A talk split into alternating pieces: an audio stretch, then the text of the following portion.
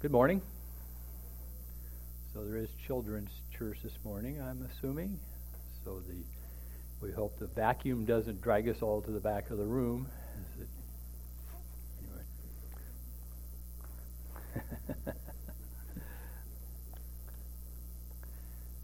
I think they outnumber us this morning.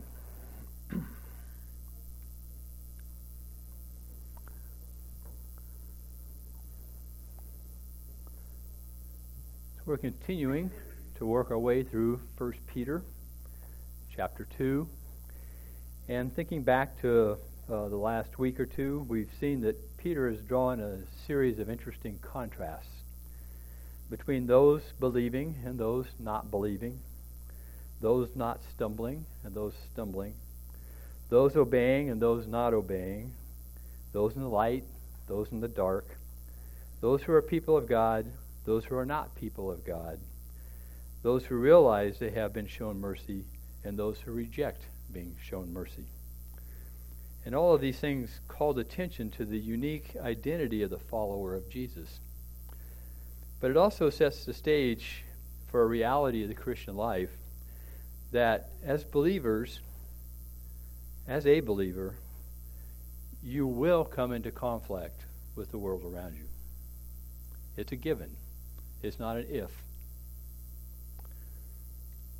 Peter wrote, Beloved, I urge you as sojourners and exiles to abstain from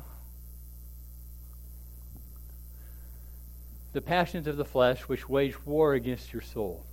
Keep your conduct among the Gentiles, or probably better, non Christians, honorable, so that when they speak against you as evildoers, they may see your good deeds and glorify God on the day of visitation. Now, Marty already covered that verse, but it really forms an introduction also to the next section. So I want to focus on a couple things in it that uh, that uh, he didn't maybe do so much of, didn't need to because he was bringing it to the, from the other side.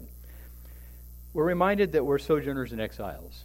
Now that's how Peter addressed this letter to the uh, chosen exiles or the expatriates. I was arguing for a translation of that of the dispersion. They were, by definition, different from the people around them. And the difference necessitated that their conduct, wherever God had placed them, should reflect their Lord and Savior by being honorable. Now, the word honorable there actually occurs twice in verse 12. Uh, first is honorable, and then is good. It's the same word. And it's all talking about conduct. I like the ESV translation honorable. Uh, another one that I've uh, come across that I like is virtuous. Um, unfortunately, uh, both honor and virtue have fallen on hard times in our society. Uh, most English translations just opt for translating as good. But that doesn't really complete the capture of the sense of what that term meant to the first century audience.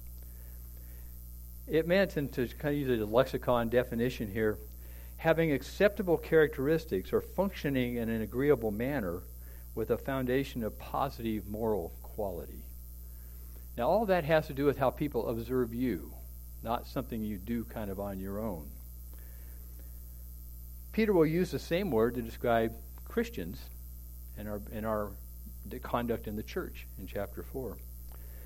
The kind of Christian conduct that was honorable was what could be seen by others, especially those outside of the church. And to illustrate this, Peter chose three areas, three relationships in society uh, that became or were particularly challenging for the first century believers. The first one was their relationship to the government. The second one was the relationship of slaves and the situation they were in. And the third one was marriage. Now, Paul talks about these relationships too in the household code sections uh, of Ephesians and Colossians. Uh, but he's really talking about relations between believers and believers. Peter is talking about relationships between believers and non believers, pretty much exclusively in what he addresses. Now, these three examples government, servitude, marriage form part of a larger discussion that kicks off in this part of uh, Peter And it actually goes through all of chapter 2, all of 3, and really isn't finished until you get to the end of chapter 4.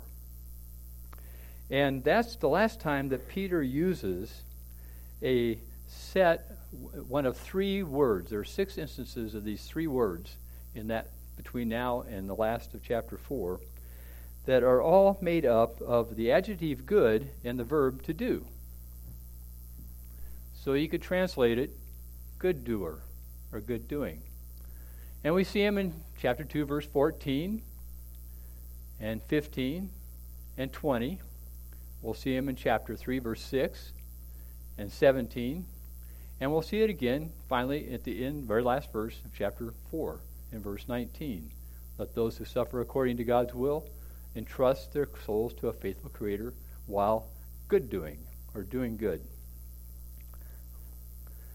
Now, what's interesting about these three words is they all began with the same eight letters.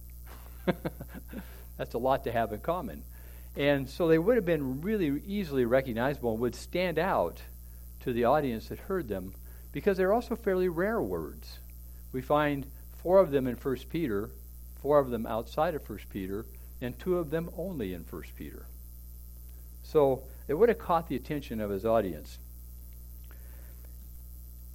What's interesting about this set of words in the language of the day was it was a set that was used to describe those people who just exhibited exceptional uh, virtue in their regard for other people, in their how they treated other people, the things that they provided. Oftentimes, people who were uh, well-to-do that would give gifts to the community, would do things for the community.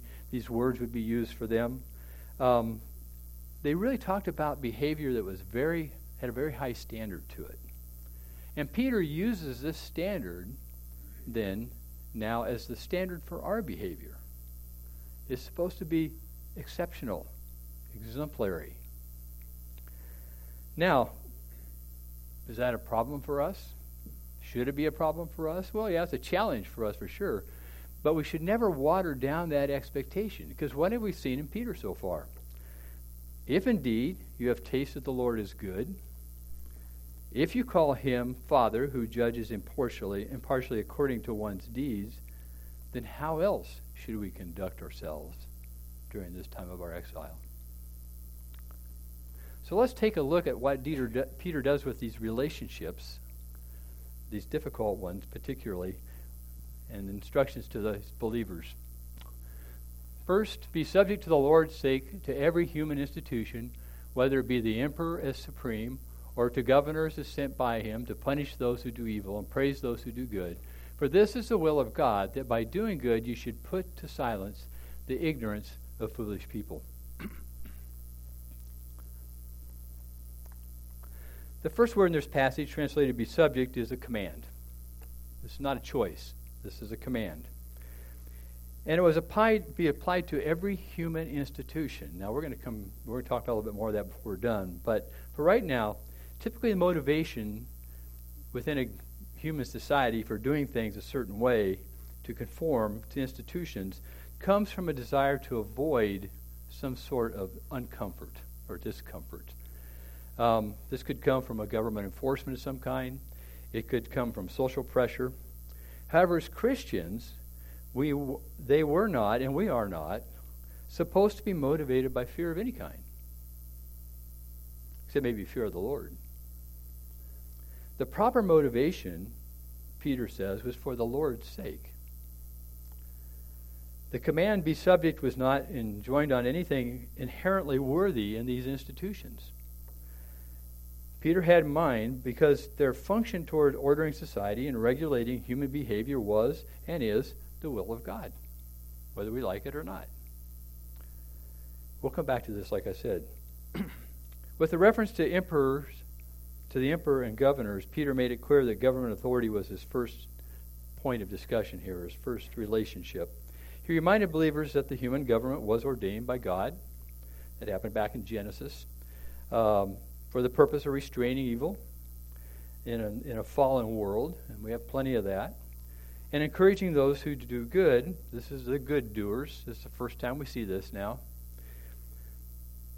So, do these institutional leaders always act in a manner consistent with this task? Or even worse, thinking about it, consistent with biblical values? Uh, they don't, do they? They are, after all, just other sinful human beings, just like we are. But those individuals who occupy the positions of authority are ultimately there because our sovereign God has ordained them to be there. Both the Old Testament and New Testament are very clear on this point. This understanding allowed Peter and other biblical writers to presume the positive nature of government and governing authorities as the default. But what if these authorities become openly hostile toward Christianity? We've never seen anything close to the hostility the church went through for the first two centuries.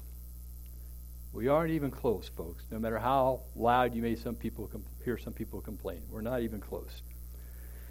But to try to make it more relevant, let's ask the question this way How are we to respond to unfounded criticism and accusations about our beliefs and actions?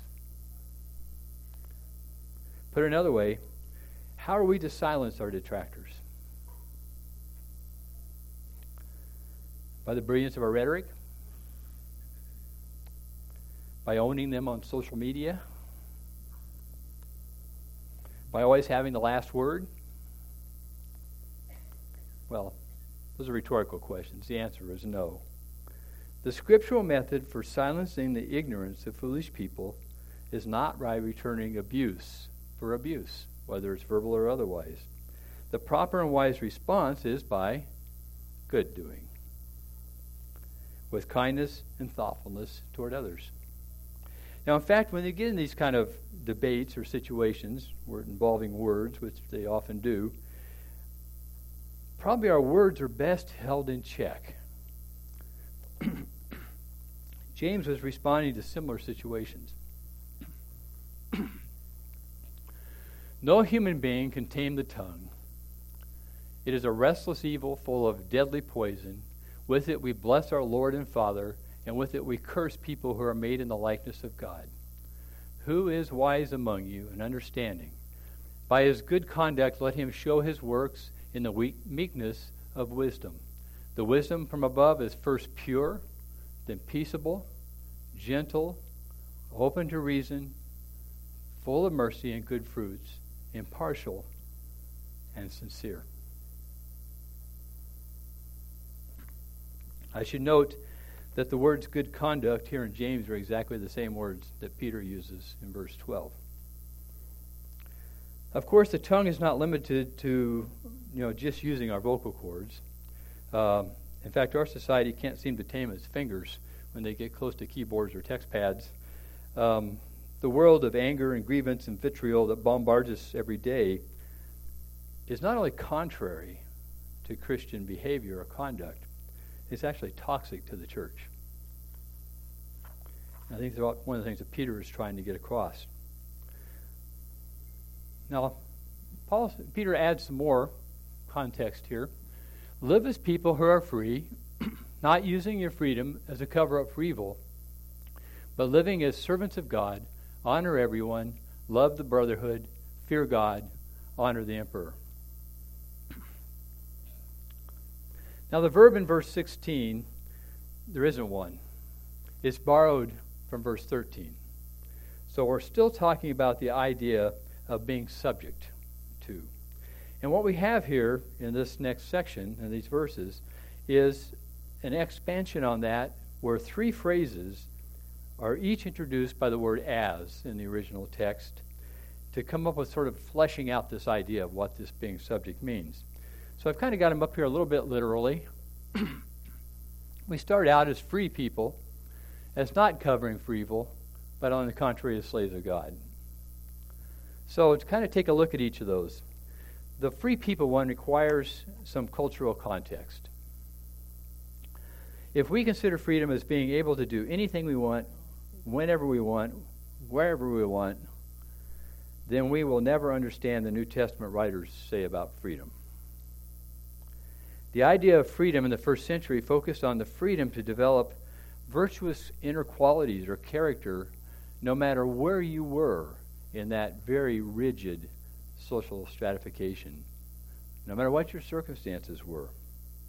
And getting that historical context correct is important to level setting for all three of the relationships that Peter's going to deal with. The second phrase is difficult to translate literally, but the point is clear. For the followers of Jesus, freedom can never be a cover up for evil. Interestingly, in the New Testament, the word translated cover up here is only used one other time. And Paul uses it when he quotes Psalm 32:1 in the Greek Old Testament. Blessed are those whose lawless deeds are forgiven and whose sins are covered. Now, as a human propensity for sin that required the covering or atonement that Jesus accomplished on the cross. And using our freedom from the penalty of that sin that came with the new birth in order to do evil, well, that's just manifestly wrong. And if you don't think this is a problem in the church, just ask a couple other questions. Do contemporary Christians ever act as if the ends justify the means? That anything said or done is okay as long as it's for a good cause? Such an approach actually removes all restraints and justifies any behavior. And can be found in everything contemporary, from Christian organizations covering up the sexual abuse of their leaders to the ridiculous extravagances of the prosperity gospel preachers. The final phase, phrase begins with a strong adversative. Be on the contrary. This is the contrast to it all. God has freed us from the bondage of sin, but Peter wrote, This should inspire us living as obedient children, not conformed to the passions of, inner, of our former ignorance, called to be holy in all of our conduct, were freed in order to live as slaves, as slaves of God. I came prepared this morning.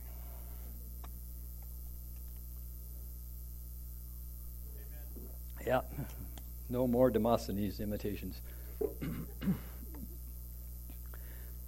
so the command be subject to every human institution in verse 13 needs to be combined in this context with the th- four commands that we see in verse 17. And there's different ways to look at these commentators have come up with. And so I just, you can choose.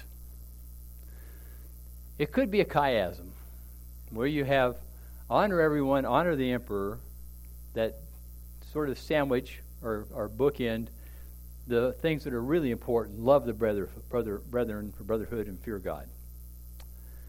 Other commentators prefer looking at this as a comparative kind of thing. Honor everyone, but love the brotherhood. It's a step step further. Fear God, but you know, honor the emperor. But you fear God, just honor the emperor. Or because the first one is a different tense than the following three, it could be honor everyone, and you do that through love the brethren, fear God, honor the emperor. You can choose. Uh, there's no real consensus on this. Uh, New Testament scholar Karen Jobes summarized this quote: "While the syntax and, and precise structure are difficult to decide, the thrust of the exhortation is clear. Christians must live well by giving each type of relationship its due. So, to have a reverential fear of God is generally pretty easy for us. I mean, after all, the fear of the Lord is the beginning of wisdom, right? What Psalms, Proverbs tells us.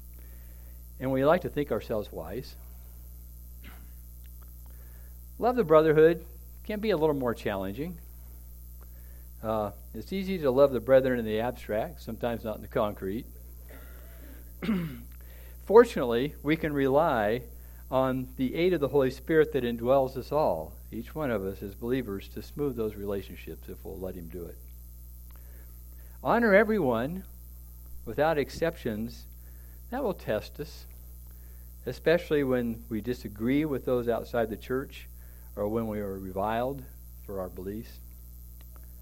Honor the emperor. That will also be a test. And it occurs uh, at least once every four years in our culture. Which returns us to the relationship of the Christian and government institutions. So, how do we honor political authorities? Paul's letters provide more specific guidance, but they completely concur in the principles with Peter.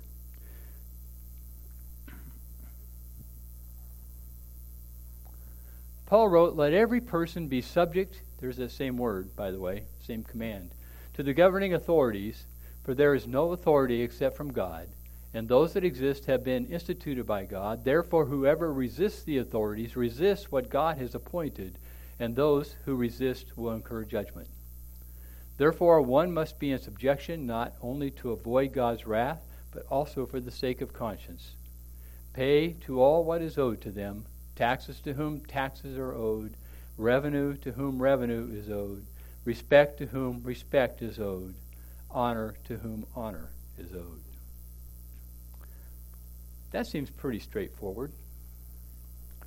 Now, Paul had some more things that were pretty good about this. In his counsel to his co worker Titus, he built on the same foundation uh, as Peter does when he wrote, Remind them, that's the church, be submissive. Actually, that's the same word as subject yourself in the other passages to rulers and authorities, to be obedient, to be ready for every good work, to speak evil of no one, to avoid quarreling to be gentle, and to show perfect courtesy toward all people.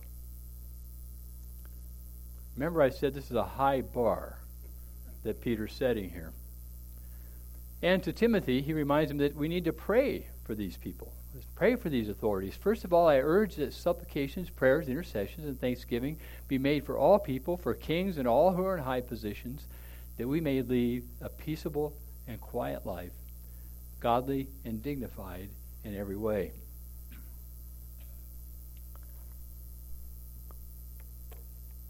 I'm just going to let that pretty much speak for itself. That brings us then to the next challenging relationship servants. Servants, be subject to your masters with all respect, not only to the good and the gentle, but also to the unjust. For this is a gracious thing when mindful of God one endures sorrows while suffering unjustly. For what credit is it if, when you sin and are beaten for it, you endure? But if, when you do good and suffer for it, you endure, this is a gracious thing in the sight of God.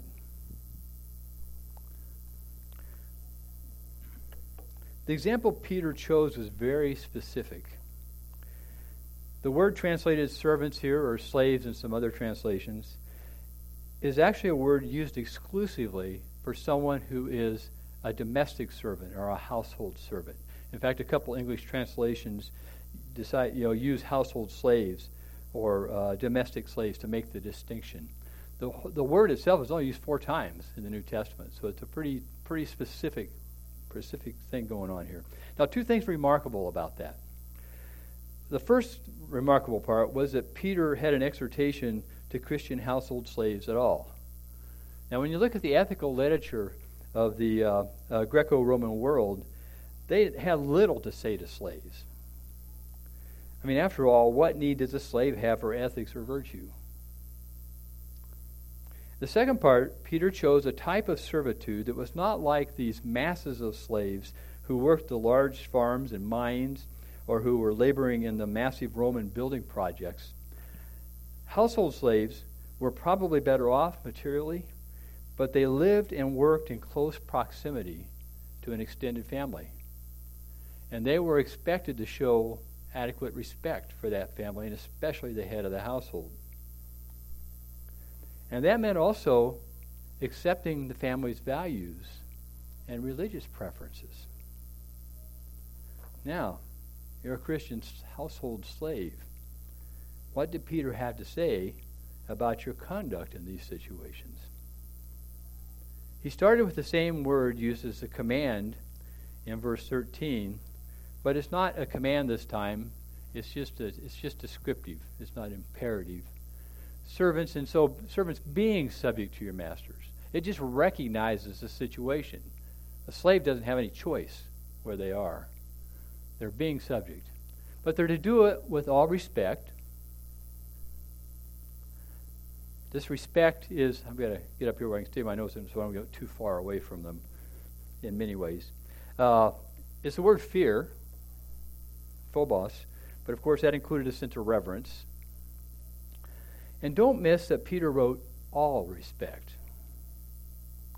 Christians don't get to choose to extend the respect only to those they think deserve it or only to what they think deserves it.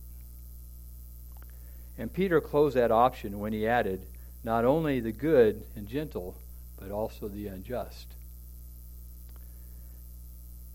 Unjust has been translated in other English Bibles as harsh, perverse, unreasonable, cruel.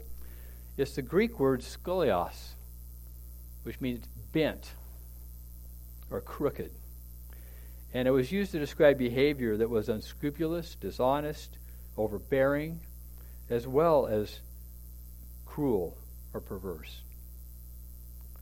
Regardless of, the, of, of what was being done, what they received from the Master, there should be no difference to the Christian attitude of submission with respect.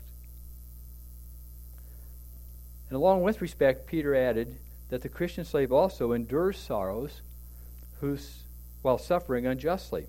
The assumption was that all slaves would suffer unjustly to some degree. Fallen, sinful human nature guarantees, to quote Jobes again, that injustice will reign until the Lord's return, and that, and that to bear up under unjust suffering without sinning is, in fact, the calling of every believer, regardless of your social status. Bearing such treatment would be possible only by being mindful of God. The idea there is a co- continuous consciousness of God. It focused on who the believer, who are you really serving? Since a follower of Jesus has only one Lord, Christian freedom rests not on an escape from service, but on a change of master. And enduring unjust treatment should be viewed as a gracious thing. The phrase that stresses God's favor toward the believer and who responds to the most difficult demands of good conduct. Like the earlier caution we had about our freedom, we're not to use it as a cover up for evil. We also see that here a caution to these slaves. If a Christian slave refused or failed to do his or her job because of rebelliousness or selfishness and incurred punishment, that did not qualify for God's gracious favor. And that does not qualify for patient endurance. How many things we bring on ourselves, and we call them suffering somehow in the name of the Lord. Peter's final comment essentially repeated and therefore emphasized that God would always extend grace when good doing. Here is another call for the Christian to model conduct beyond expectations, which would be noticed by those occupying those superior positions, which would be noticed by those around us, inside and outside the church. Which brings me back to the topic of every human institution that we talked about at the beginning. It's unqualified. And I want to spend a few minutes exploring the idea of human institutions and how we relate to them. In any culture, the institutions embody the political, economic, social, and religious aspects of the culture. And it's important to understand that all of them are usually very tightly interconnected in some way. Institutions can be formal or informal. In both cases, they exist to instill and enforce the mores of the culture, the customs, uh, conventions, practices that make a particular culture or society unique. The jobs we have, the clothes we wear, the leisure activities we enjoy, uh, the food we eat, our traditions, our goals, our family structures, our values. These are all shaped by the more immediately close to us institutions of the culture in which we were raised and in which we live. Governments, particularly local governments, civic organizations, schools, and entertainment are probably the most prominent in our culture.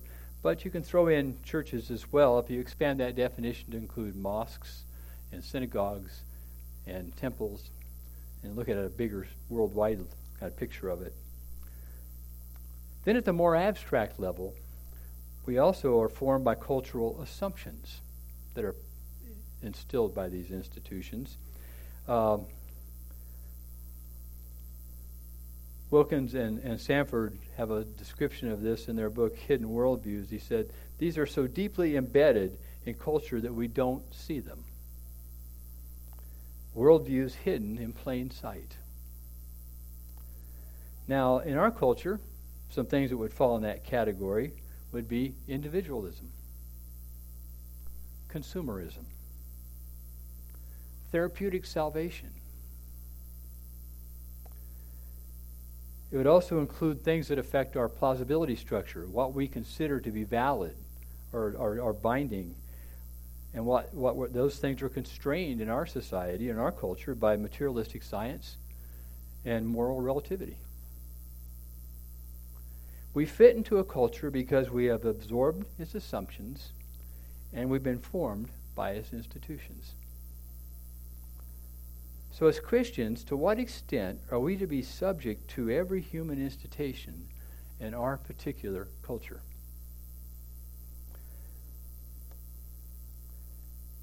We need to recognize, first of all, that we are not called into some kind of a vague private spirituality that only involves the individual and God.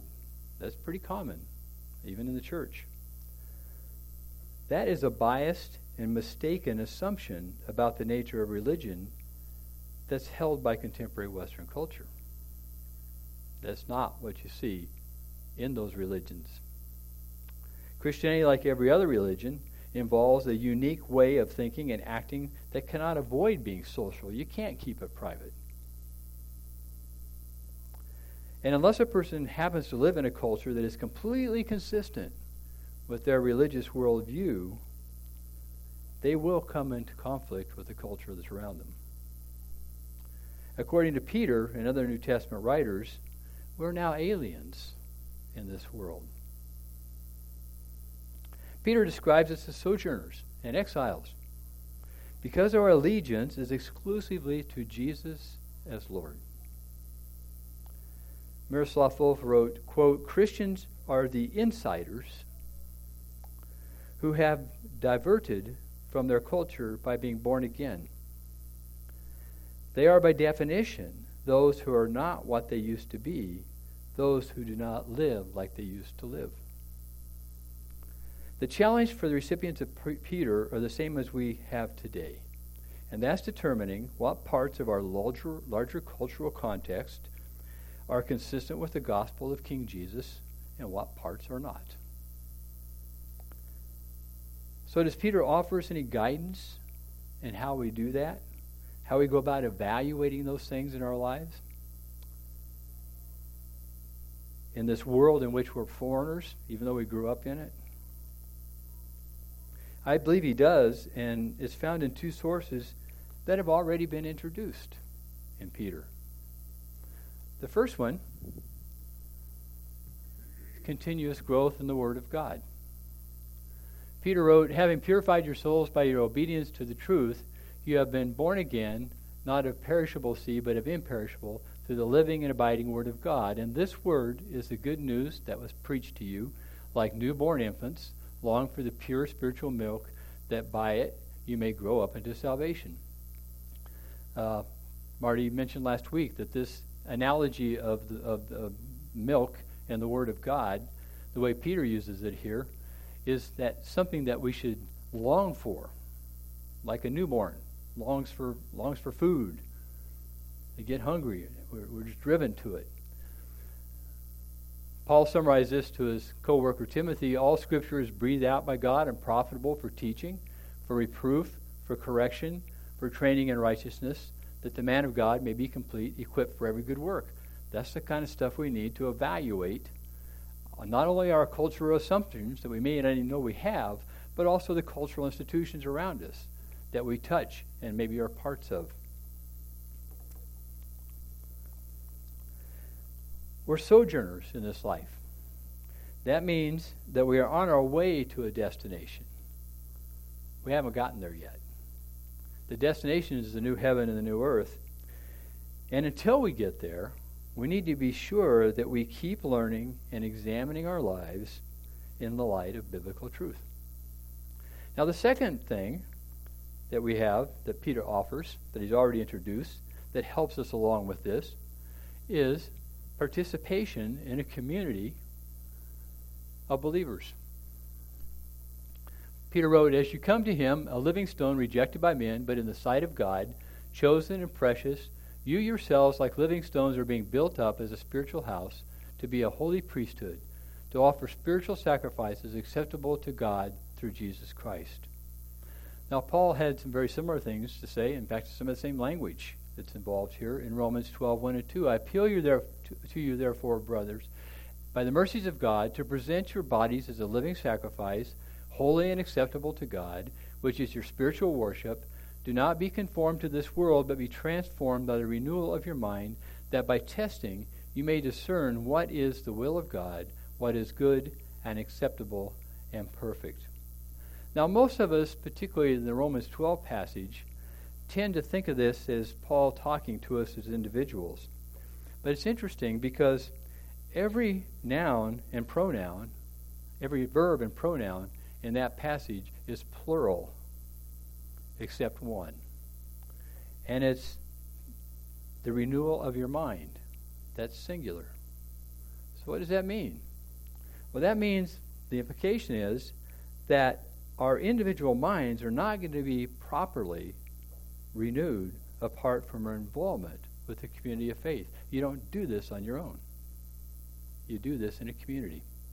A community faith that claims, not only claims to be Christian, but it has to be one that holds itself accountable to Scripture, and I think one that provides an at- atmosphere in which we can make ourselves accountable to one another. The point is, we can't figure this out alone. We need each other. We need to do it together. The Word of God, the community of believers. In the foreign culture in which we live, that we're trying to navigate every day, we desperately need both of these inputs in order to determine what must be rejected, what can be retained, and what needs to be reshaped about our participation in any of the institutions of the world around us. Christianity has had a remarkable history of successfully flourishing in very different cultures. When it has lost its way, it's done so by compromising to the point that it no longer is different from the culture, abandoning one scripture after another in the process, or it loses its way by attempting to use coercive power to impose itself on the culture and in the process jettisons the power of the Holy Spirit.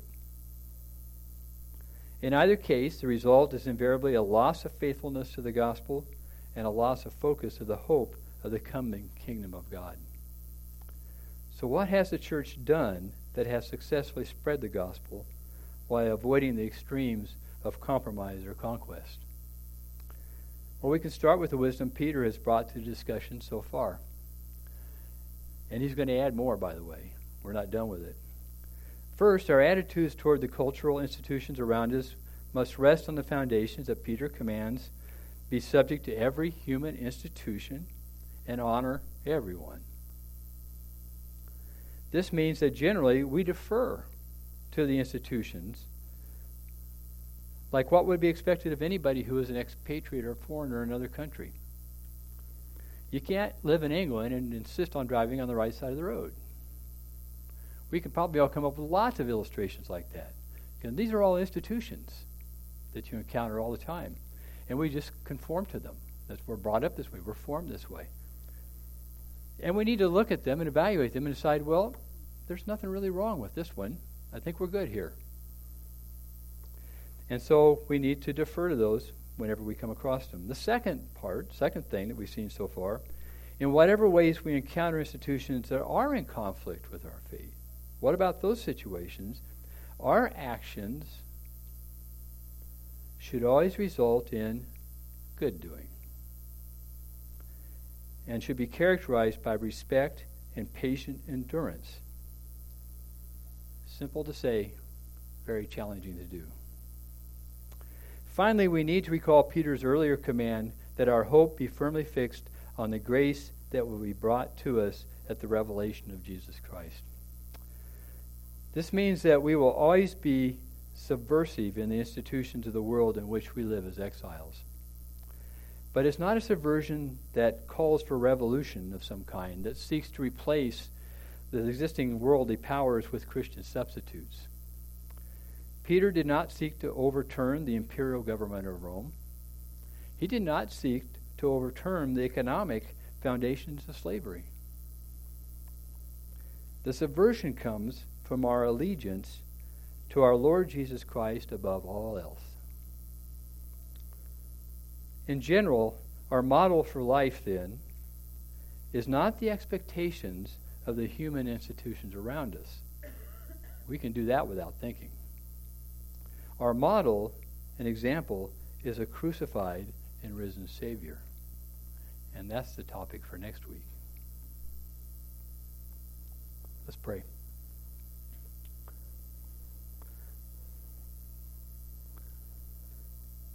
Father, it's hard to hear these things sometimes. These are challenges, these are, they're commands. We don't have a choice for them. There are areas in which we all admit our weakness. We all admit we have a long way to go, a lot to do. We pray, Father, that you'll help us all to realize that we have the Word of God on our side, that we can look to that for, for guidance and for help in these things. And when we have the body of believers,